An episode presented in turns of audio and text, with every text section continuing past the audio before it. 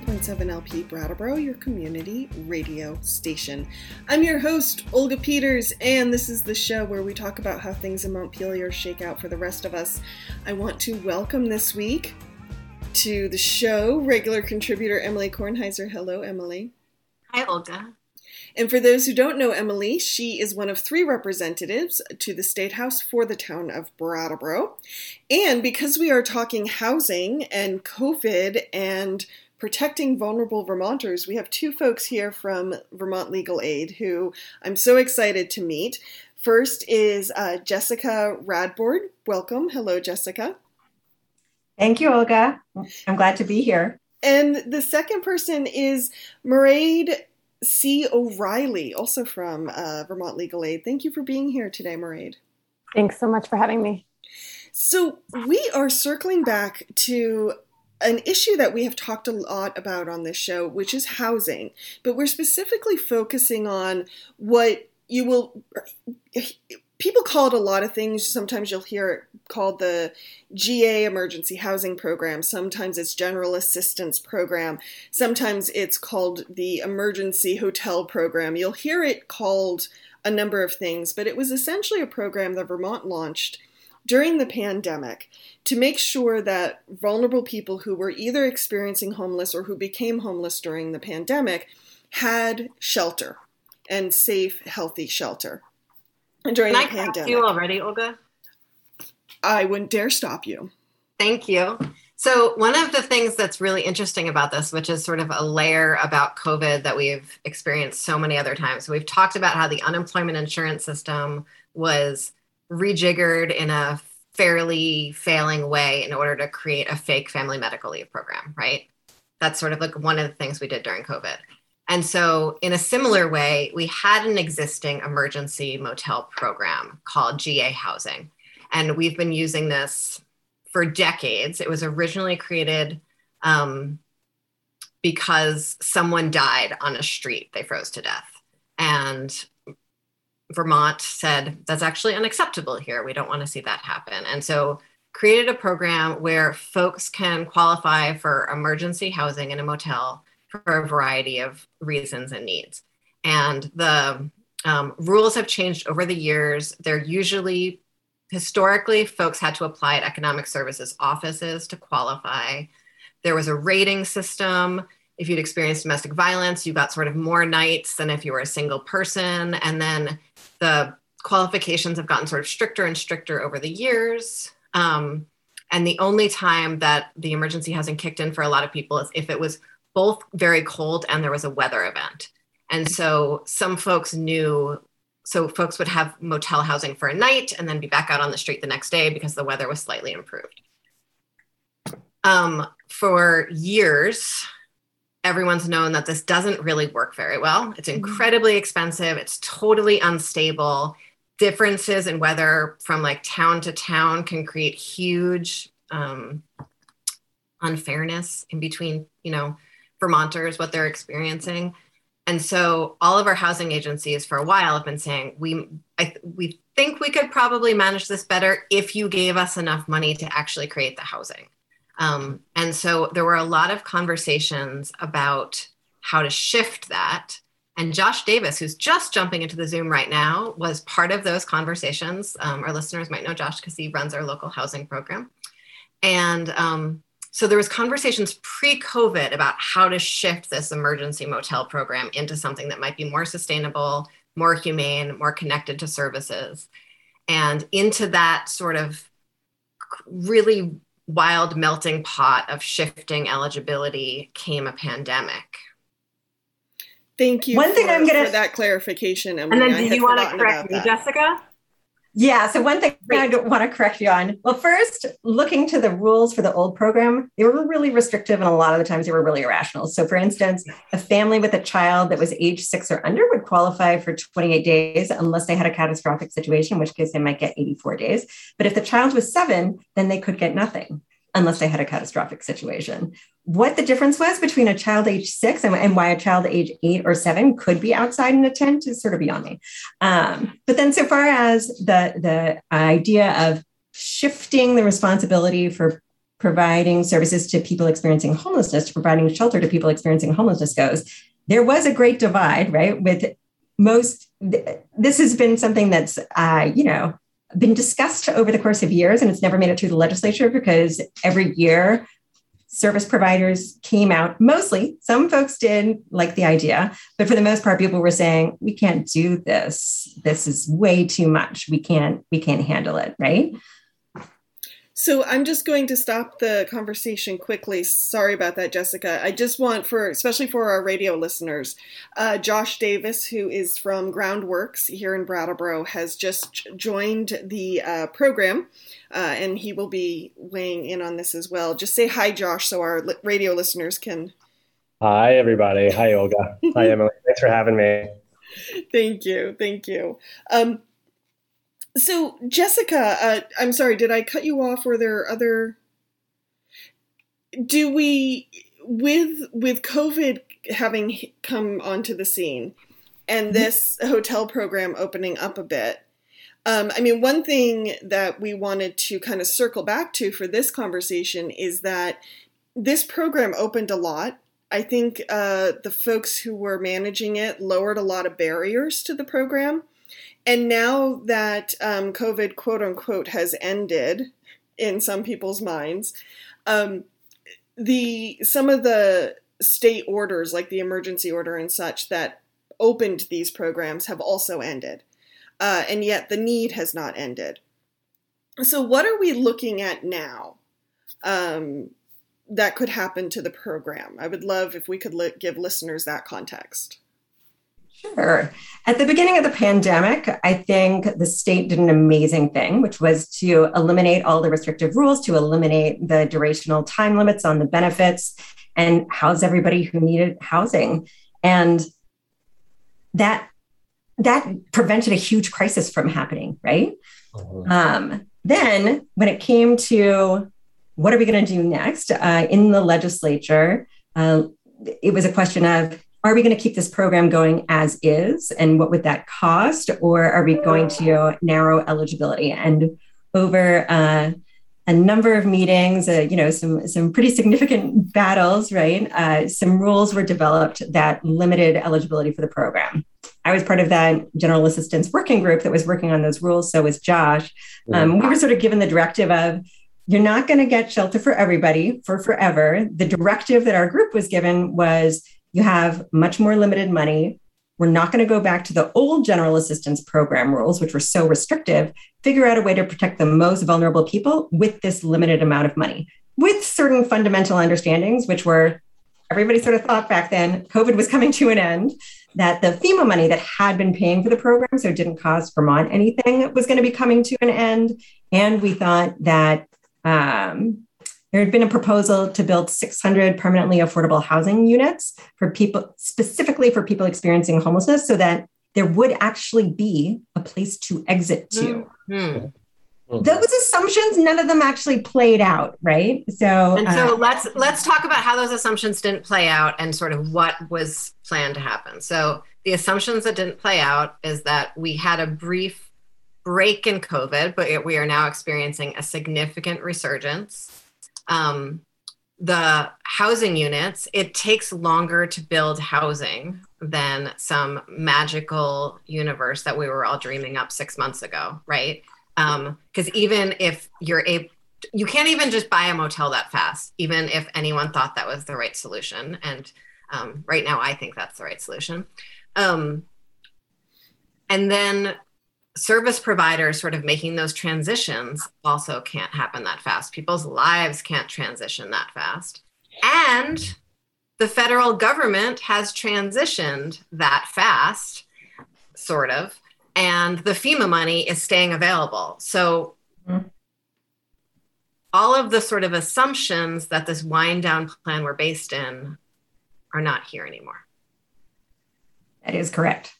And Josh, I think you can really speak to COVID is real still and what's happening at Groundwork. very real. Uh, I spent most of my day supporting folks at our new facility on South Main because we had a, a positive test there. That is a congregate shelter. Um, as you can imagine, it's I won't go so far as to say it's a nightmare, but it's highly, highly not great for uh, containing COVID. Uh, it's really challenging. And so we have a mixture of folks who are vaccinated and we have a number of folks who are not.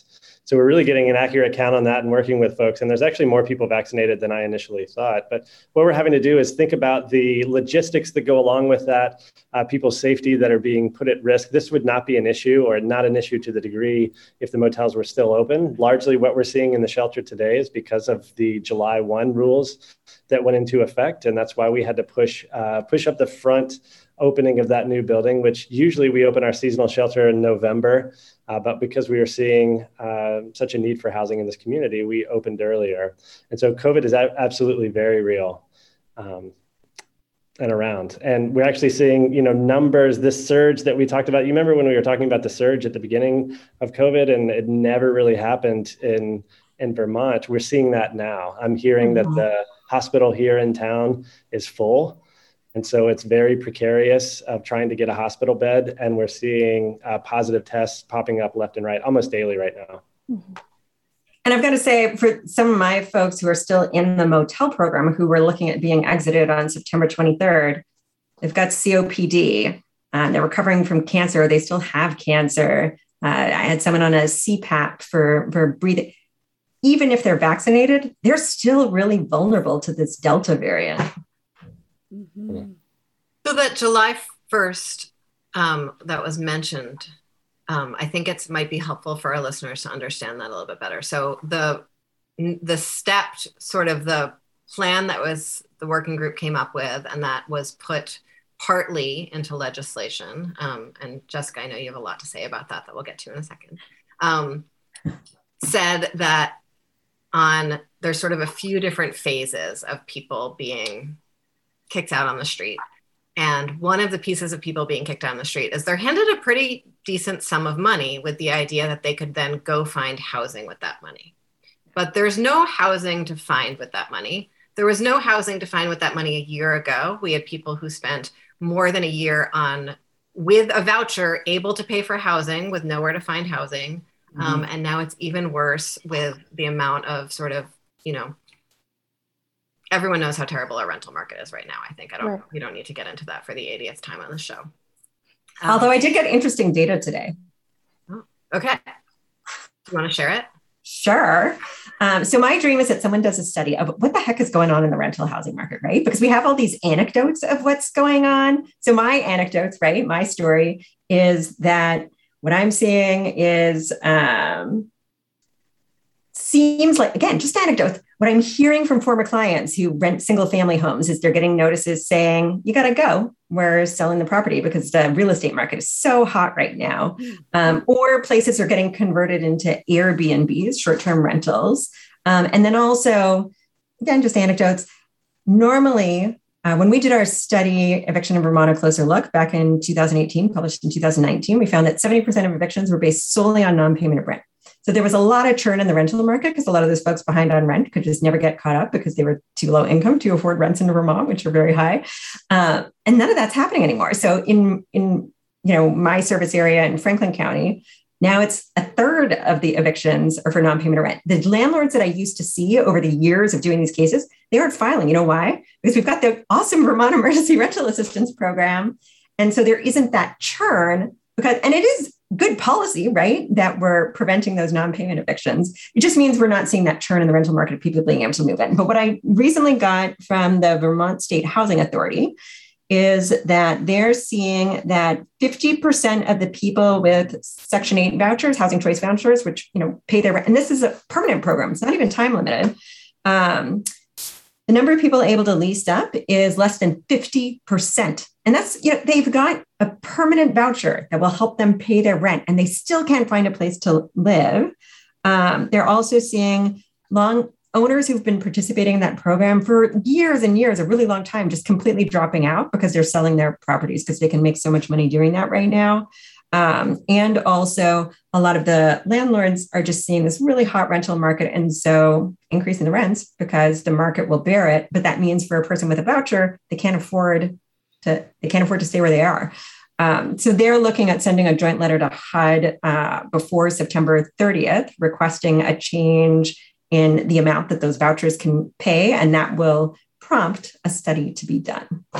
Wonderful. We also had a bill, um, S79, that was going to create a rental registry, including a short term rental registry, which I was hmm. very excited about um, and received many, many emails from Vermonters and non Vermonters about.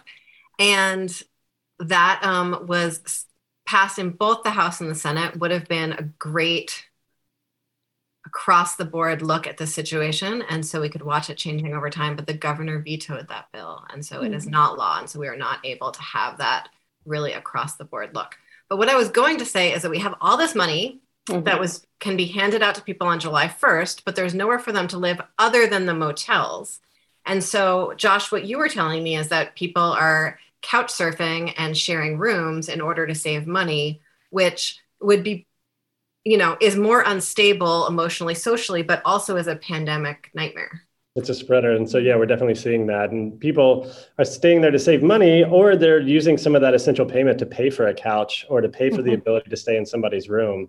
Um, and so it's not necessarily that they're able to keep that money in their pocket while they're couch surfing. But what we've seen in some of our this recent round which we're about three or four weeks into seeing uh, these positive covid tests pop back up are in large part by folks that are moving between units. And so their mm-hmm. actual spreaders of uh, the virus.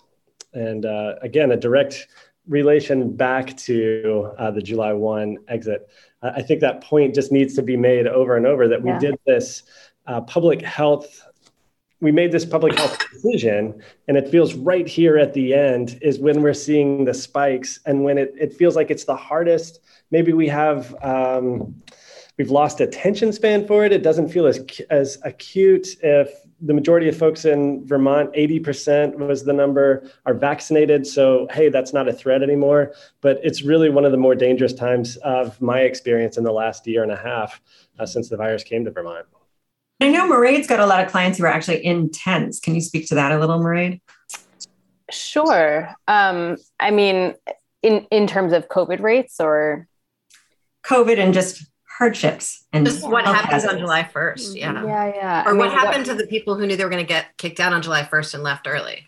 Yeah. I mean, those people um, have basically, um, most of my folks did a really, um, did the really tough work of attending to their health for the first time in a very long time during the pandemic.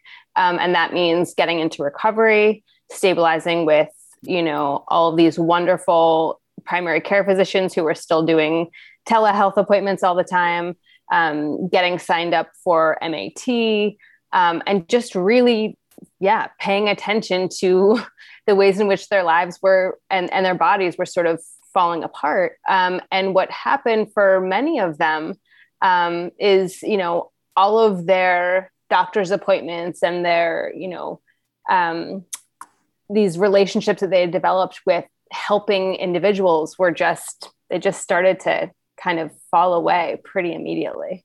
Um, so folks a lot of my folks um, have really significant chronic health conditions and um, you know it took a little while to figure out what was happening but many of them had like plans to do bigger surgeries or um, you know plans to get um, into treatment for things like cirrhosis or um, and just had to let that all drop. And that's really scary because they've already heard the prognosis of what happens when they don't get the treatment and they're all bought in and they're ready to get the treatment. And now they're living in a tent and they can't charge their cell phone and um, you know just basic survival everyday survival trumps the sort of longer term thinking of like let me get back into a healthy healthy place and I remember a couple years ago, um, Josh and I were when we were talking about the GA transition, and I remember Josh, you saying that you were um, more comfortable with service providers sort of taking over the GA eligibility because you felt like you your team would be able to really show up for that for exactly what you just described, Mairead, like for having someone who's in a stable sort of motel situation um, be connected to a service provider who's sort of aware of all that and that that relationship right there combined with stable housing is what would make it all worth it for everyone. Mm-hmm. so just for um, those of us who are not as entrenched in, in this issue as as other folks yes, thank you.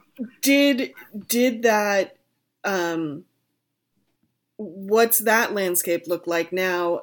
Two part question did service providers get that kind of control that you were talking about, Josh? You're shaking your head. Okay. No, I, I, think COVID came in and it put that conversation on pause. And really, kind of the directive that we've gotten from the legislature, the GA working group that Jessica made reference to, that she and I sit on, part of the charge was to figure out the short-term plan to get people out of the, the program because the eligibility rules had been dropped. And so what does that look like to bring the eligibility back in and to uh, bring down the numbers that are in the motel? That's the initial work, and that's where we saw the July 1 eligibility come back in, and we saw a number of people come out of the program. Also, part of that was if you had a, a disability that could be um, specified by a um, medical provider, you get an additional 84 days. And that 84 days uh, was going to expire, what, today? Yes. Sorry, somebody. Today's a big day. Today is big expire day. today. And so that's the big push. And we've been focused uh, on that group. I think initially that GA working group is going to hold once this first question of where we are in the motel now is resolved, which it is not resolved right now, then the next step is to talk about what's the long-term plan around what happens with that GA program. Is this going to stay as it is with the state and maybe start to tweak it there, or is it going to move to a community provider model? Yeah. And, do- and and God bless you all for being able to have that conversation right now with COVID. Like I just feel like for most of us, the attention span is and kind of has to be like week by week and month by month. So to to try to envision a longer term anything right now seems like a Herculean effort. Well, I, I, agree with you. I don't know if it can actually happen, especially if you're a 30 day stay of this program. Yeah. How can we even plan for a year out, two years out if we're, you know, I'm going to already start advocating. What are we, 27 days away? So we need to start advocating for the next 30 days and really getting us. Are we going to release folks in October in Vermont? Yeah. And at this point, we I think we need to buckle in for the winter. And if we could do that, maybe if we could agree that okay, let's run this through the next six months, we could breathe as advocates yeah. on that end, and we could start to shift our attention to the long term. I agree.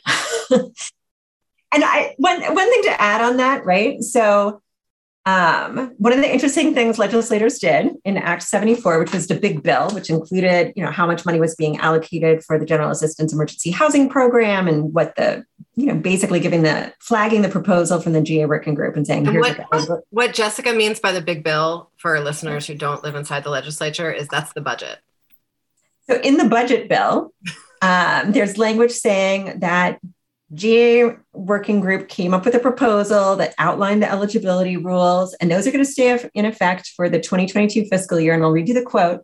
Unless there is a need to expand eligibility in response to a public health emergency or other emergency. And you know what? We got two emergencies right now ongoing COVID, public health emergency. And thank you very much for to FEMA for paying for the paying for the program in full because of that. And number two, this crisis in the housing market like we've literally never seen before. Mm-hmm. So to me, that means this is time for a change, right? We're, we're the emergency is here right now. So let's make the change.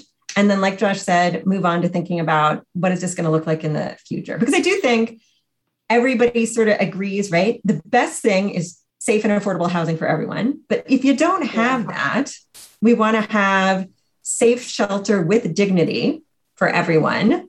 Uh, and how that shelter gets provided, that safe and dignified shelter for everyone, you know, if it's from a community service provider, great. But I think we always need to have that state backstop because yeah. yeah.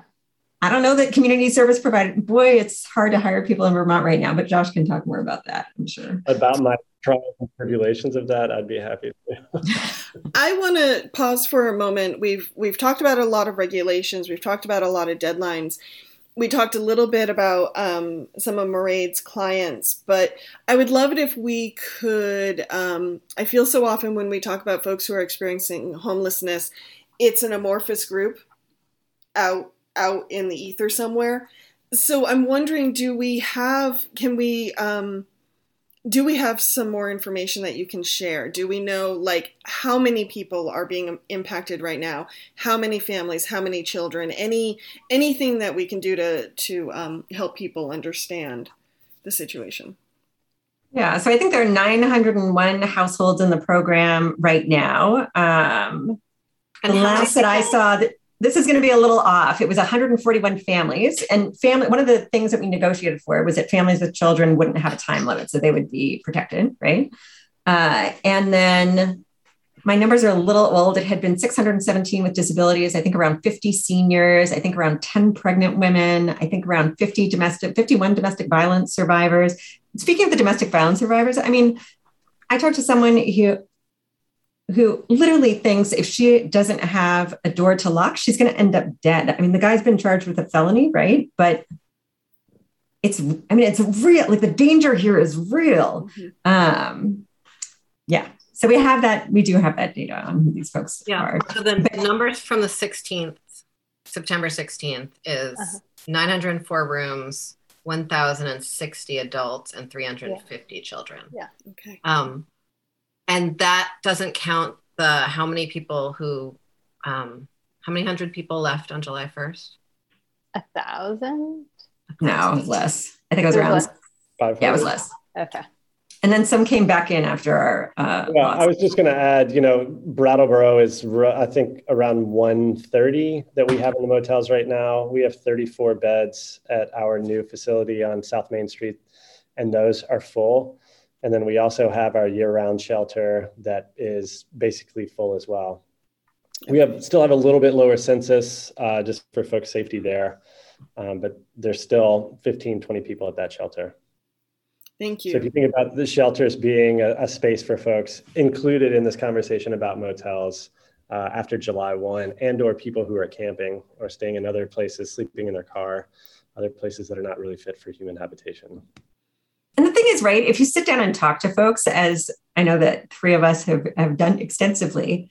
I've also done that extensively. Yeah. It's it's just you all the blame goes away. Because when you hear someone's story, when you talk to that 19-year-old kid who grew up bouncing from one foster home to another to another, wow, it's no surprise that now they have no place to stay at the age of 19 when they didn't, or when, you know, back in the day when there were time limits even for families I've had an 11 year old kid look me in the face and beg me, please find a place for my family to stay because they were out. They were out. Mm-hmm. How can we do that?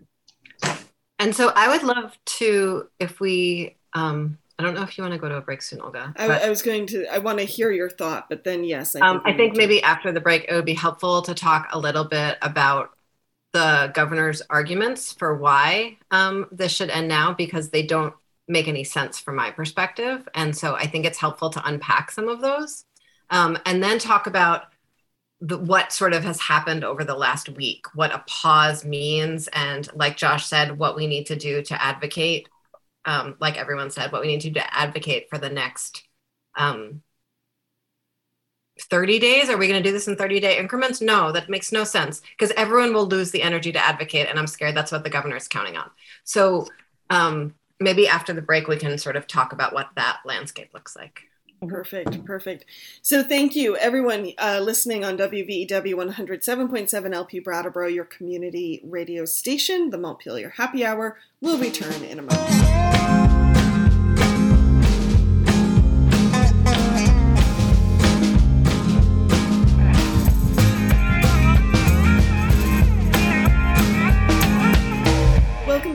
Second half of the Montpelier Happy Hour here on WVEW 107.7 LP Brattleboro, your community radio station.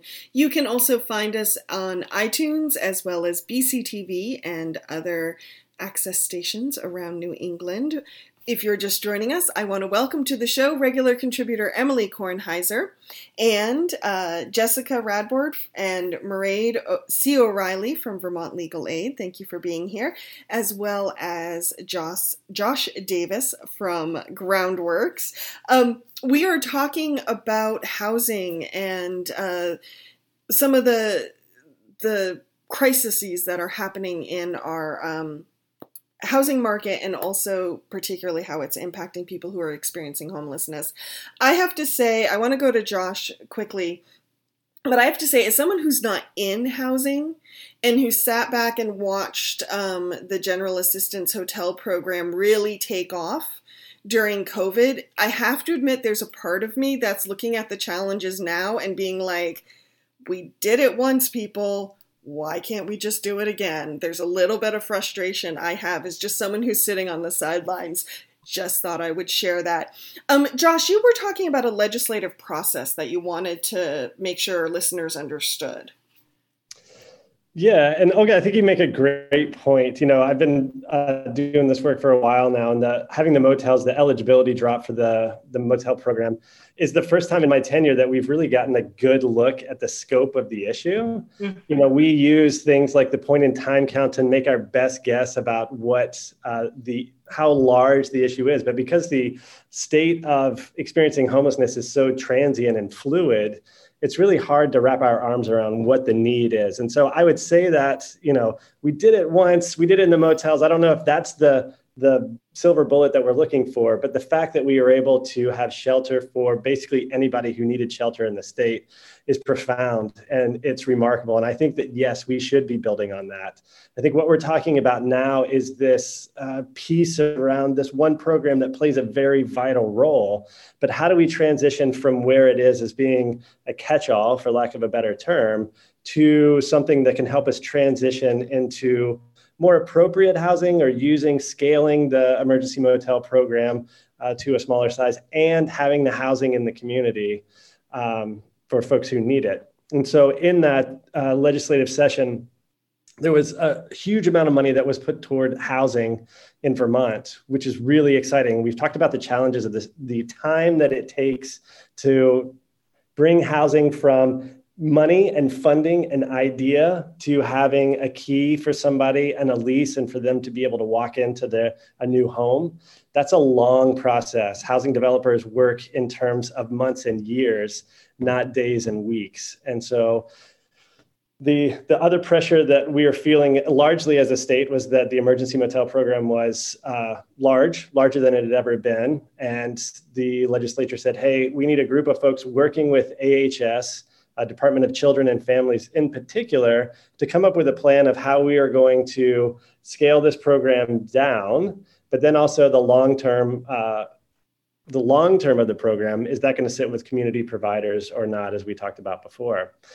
I think the reason that I wanted to bring that up is that um, if we take the last what two weeks as an example of some of the challenges of sitting at a table and trying to hash out uh, an issue like this I think it's great in terms of intention of wanting to sit across the table from a state partner and having advocates right there at the table. You're hearing in real time. We're negotiating in real time in a lot of ways. But then in other ways, uh, you know, you sit across the table from somebody who is the ultimate decision maker, has little accountability to the folks in the room besides what we say in the moment, and they can say, you know what, 84 days we're going to stick to that.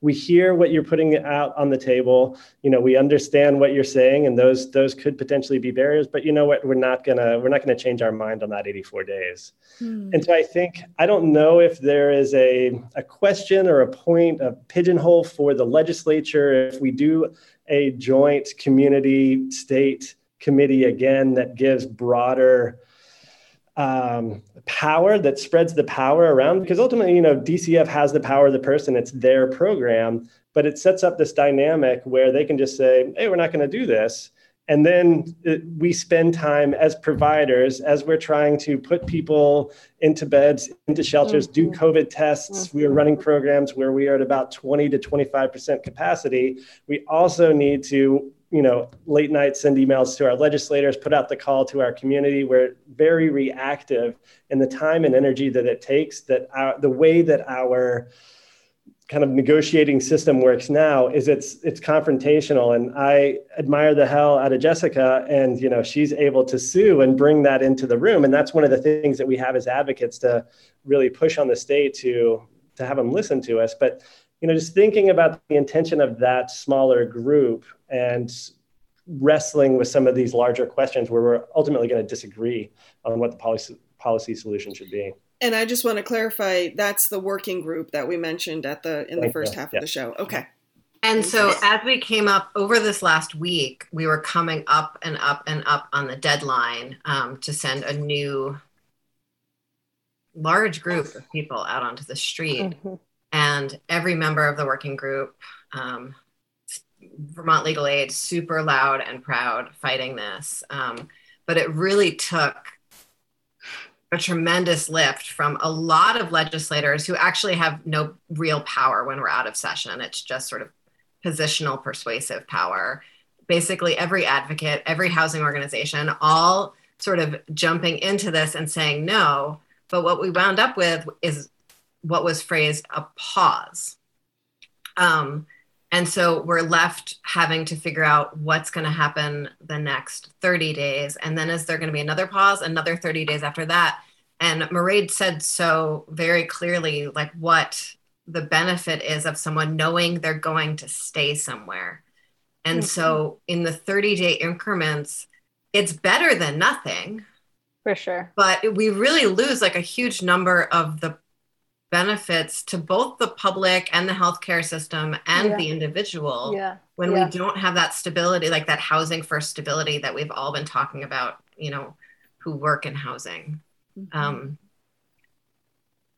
But I'm going to push back a bit on what Josh said, right? So in in the working group, we came up with a proposal. There were some places where different agencies, you know, would say we disagree with this profoundly, and I was still trying to bark up my, you know, legislative trees talking about that. I testified on May 6th and pointed out some of the areas where Vermont Legal Aid vehemently disagreed, and my ongoing concern, concern that we are going to have a massive disaster unless we had the affordable housing built and ready to move into.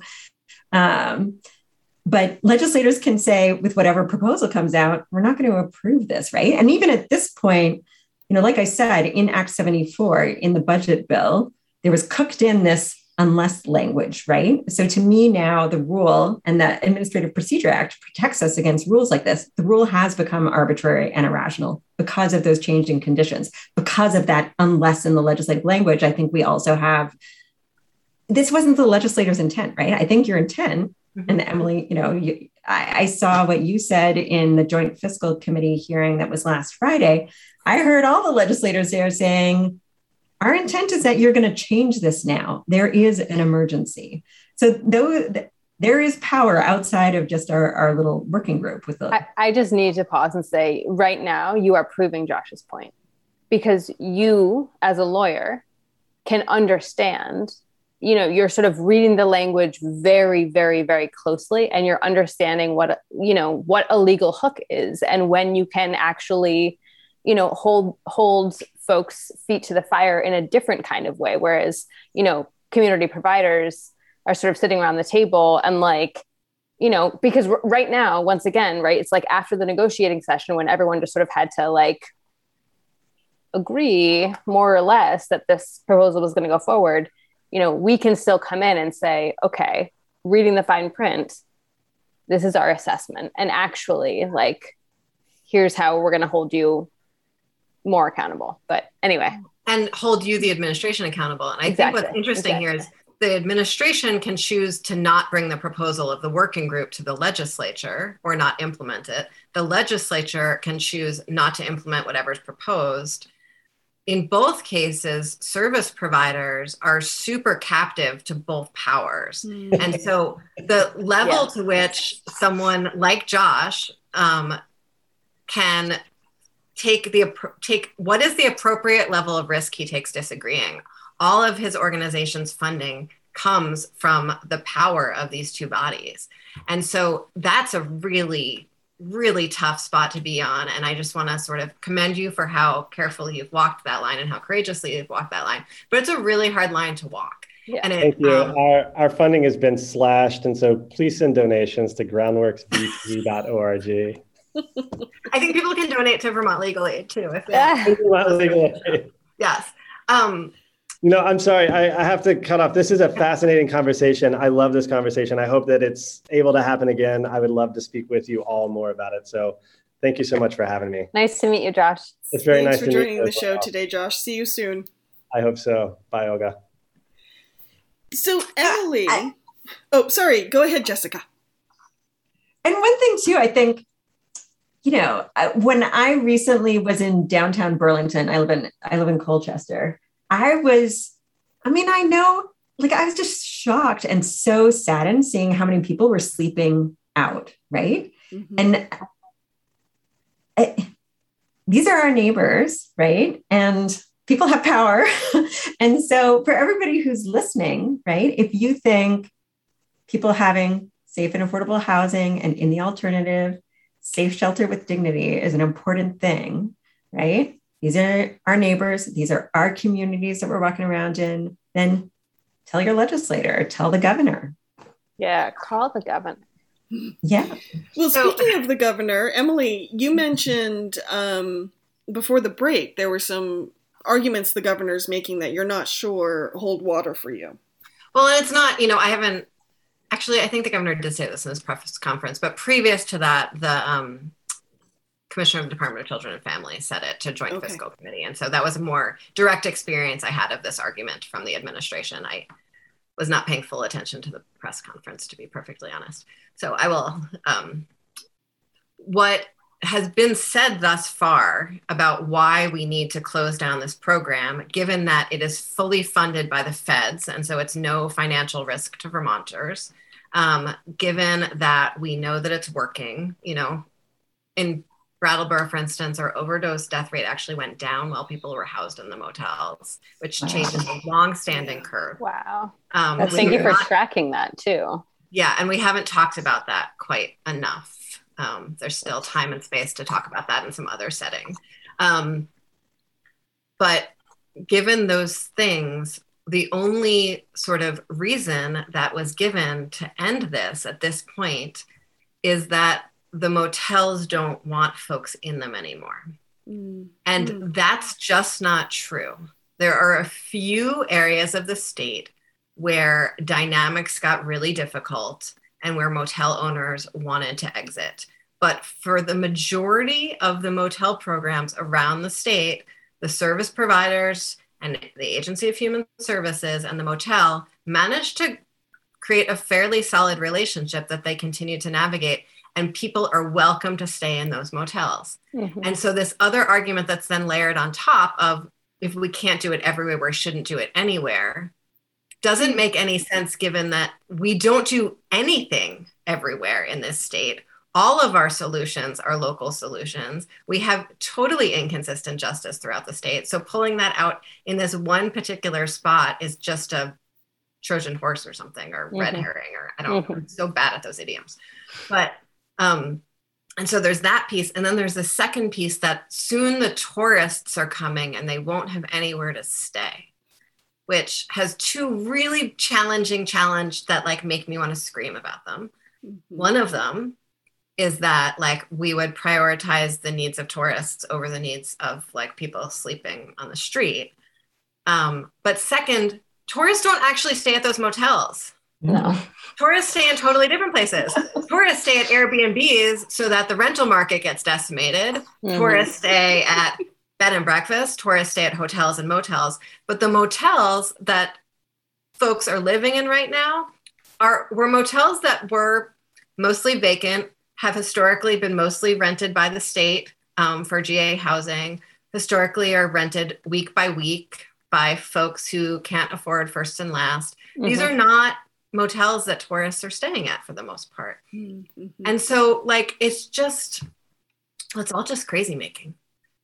And there was a, a, high schooler who's amazing, um, Addie Lensner, who contacted a number of motels that have been participating in the General Assistance Emergency Housing Program. And she had, I think, 46 mm-hmm. signed off on a letter saying, We're happy to keep people in this program.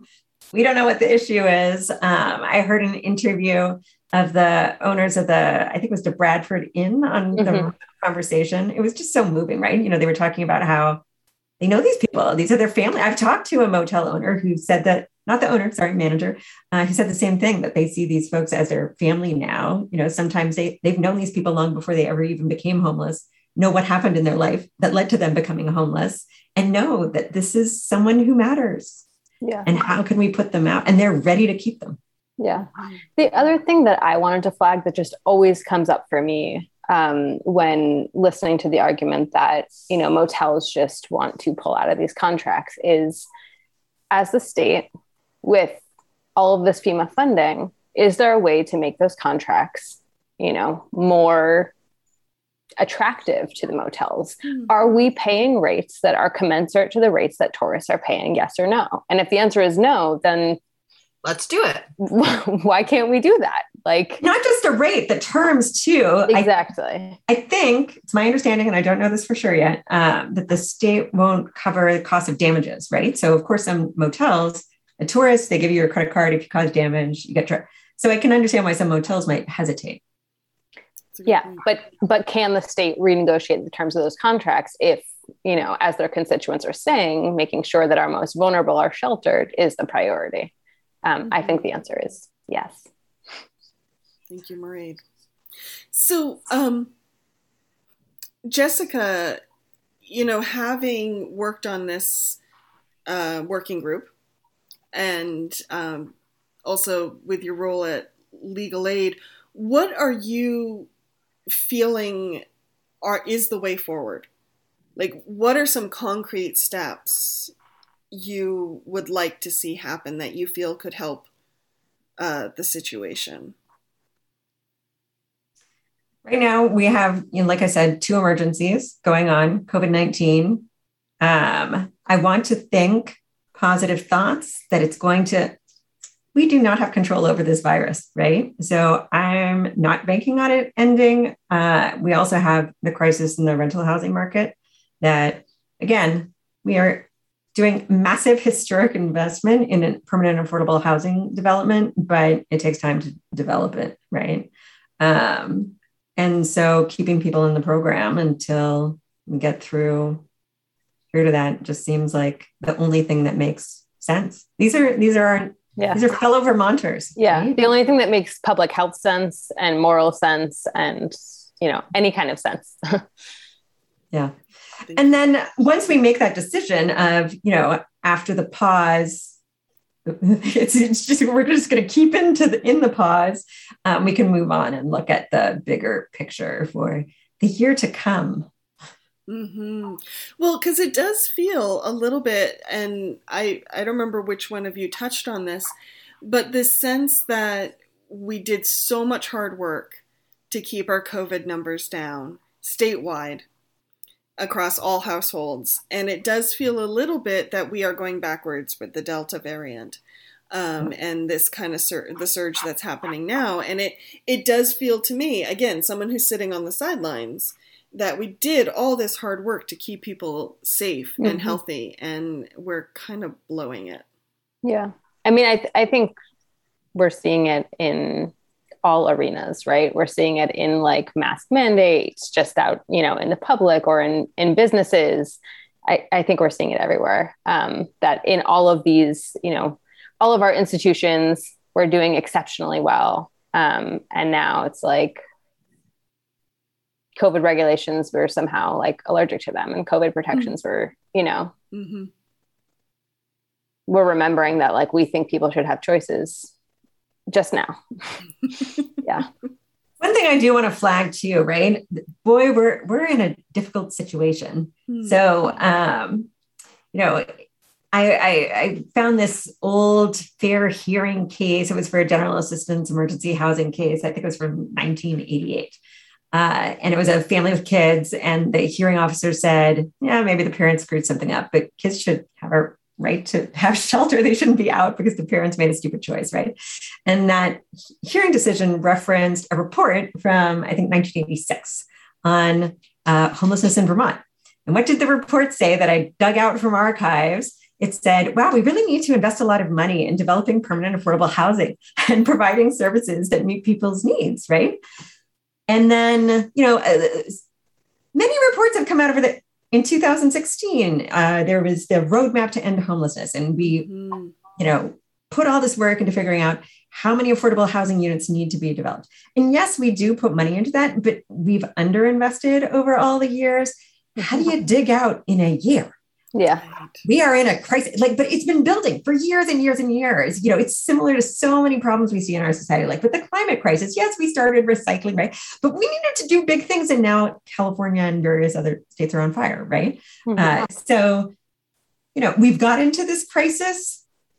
You could see it coming for a really long time. It's hard to dig out in a year. So, what do you do? You, you, I mean, I think it's time for some drastic action. I think it's time for drastic action, and I think it's time for drastic action every single phase. Mm-hmm. Um, so, mm-hmm. you know, similar to the climate crisis, like we need to think about mitigation and remediation and mm-hmm. prevention, right? Mm-hmm. And so the motels and it's not going to be just a short term solution. It's really going to be a medium term solution because we are using money to sort of fund faster housing projects that were already in the pipeline, but those were developed six years ago. Those units that are coming online right now, like development happened, started happening for them six years ago.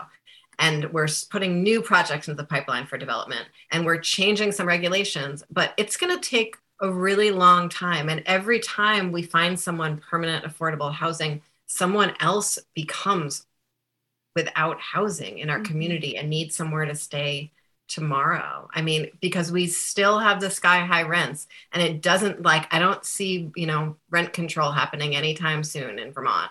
And we still have wages that are way too low for people to pay their bills. And, you know, we still have no, you know, at will employment. So people can lose their jobs at any time and not get mm-hmm. severance. And so we have all of these huge economic injustices, right? That contribute to what we're going to have is a constant churn of homelessness unless we solve all those upstream challenges. And so, if we're going to have that constant churn of homelessness, we need immediate solutions that are larger than just the overflow shelters around mm-hmm. our communities. They need it's to not, be dignified. Yeah. But some of the churn we don't need to have, right? So, one of the really cool things that Vermont did um, this last legislative session is there. So, in the emergency rental or in the general assistance emergency housing program, I don't have current data, right? But it had been the case that 80% of the families in the program, the families with kids, were on the reach up program. Those are, you know, welfare benefits, right? Why? Because a family of two got $625 a month. Mm-hmm. Good luck finding a place to rent for $625 a month. Even if you do, you're getting evicted for non-payment. And even, you know, I can't save you, Right? can't save you. It's like there's nothing, they just didn't have enough money to pay. So one of the awesome things that we did this last session was there's this emergency rental assistance program, but there's a specific set aside for reach up families. They're all getting all their rent paid. They're not getting evicted, right? This is something that mm. used to be that you'd get one of those cases and you'd be like, there's nothing I can do for you. You can't afford to live anywhere, right? Whereas now that's just not happening. No, and I remember when I was a reach up case manager and I would be working with folks and they would be without housing and there was absolute like they didn't even have enough income to qualify for affordable housing mm-hmm. and so it was just like the entire situation was just one pile of financial hopelessness even though hypothetically the program is there to create some stability mm-hmm. and like i was saying before we aren't seeing that many non or at least you know i've looked at the data in in my county that i work in um, and we're just not seeing all the non-payments that we used to. So there are certain solutions. Right now, they're just temporary solutions and they do actually work that we don't have to see this constant churn. So, like, let's dig in. We know what works. Let's mm-hmm. just do it. And when, you know, people will say, oh, but that's going to cost some money, right? I think, boy, you pay the price downstream if you mm-hmm. don't do it. Yes. And the health problems that Mairead mentioned exactly. are incredibly costly to the health system as well as like painful and yeah yeah and and i think that's been documented in many places it's a couple of even vermont housing studies have have used it i think advocates just need to pull that out and like carry that around with them everywhere. Like so it's not just a you know what i think? I think it's a good investment. Like no we know that it's a good investment. We know that we're going to be paying for it dearly and you know exorbitantly if we don't so. Thank you. So i'm um, go ahead. I'm sorry emily we're out of time. No do you have a quick question no, or okay. Obviously, we have to come back and have this conversation again because this time just went way too fast. And uh, what I've been thinking about is I've been doing some economic reporting for the Vermont Business Magazine, and I'm hearing from employers about how they can't find workers. Yes. And they can't find workers because the workers can't find housing. Yes. And this this is you know, this isn't even talking about folks on the lower end of the spectrum. This is Mm-mm. folks across all income spectrums. And so it's really hitting us this housing crisis socially, economically, um, health wise. It's like Mhm. impacting all sorts of areas of our lives. Um, so I, Jessica and Mairead, I hope you can come back to the show in the future. Um, in the meantime, if folks need your help, if they have questions, if they want more information, where can they find that information? Um, the best place to find information, um, I think, to start would be vtlawhelp.org. Um, and folks can do an online intake there um, if they need our assistance. Also, if they just like tweet at me, I'll respond. Or they can call our intake line. The intake line is Yeah. 800 889 2047. Thank you. And if it's I did if it's specific to general assistance, especially someone getting Yeah. terminated or denied, we Yeah, prioritize those cases. So 800 889 2047. But for everybody listening, I can't tell you strongly. If you have, if you think we should be taking care of our neighbors, especially in this time of crisis, you're experiencing homelessness, right? And it's always, it's just luck, right? That it's not you or me. So let your elected officials know, Especially the governor, because Yes, especially the governor. the legislators seem to have gotten that. Yes. Emily, I think that people- number is 828-3333. that sounds pretty familiar. hey, Emily, if people want to find more information about you or if they have questions for you, how do they do that? Folks can go to emilykornheiser.org and you'll find links to my email addresses, my phone number, my all my Instagram, Twitter, Facebook links, as well as um, updates on when you can find me out in the world. Wonderful. And as always, you can find the Montpelier Happy Hour on WVEW 107.7 LP Brattleboro, your community station. You can also find us on Brattleboro Community Television, iTunes, and a local access station near you.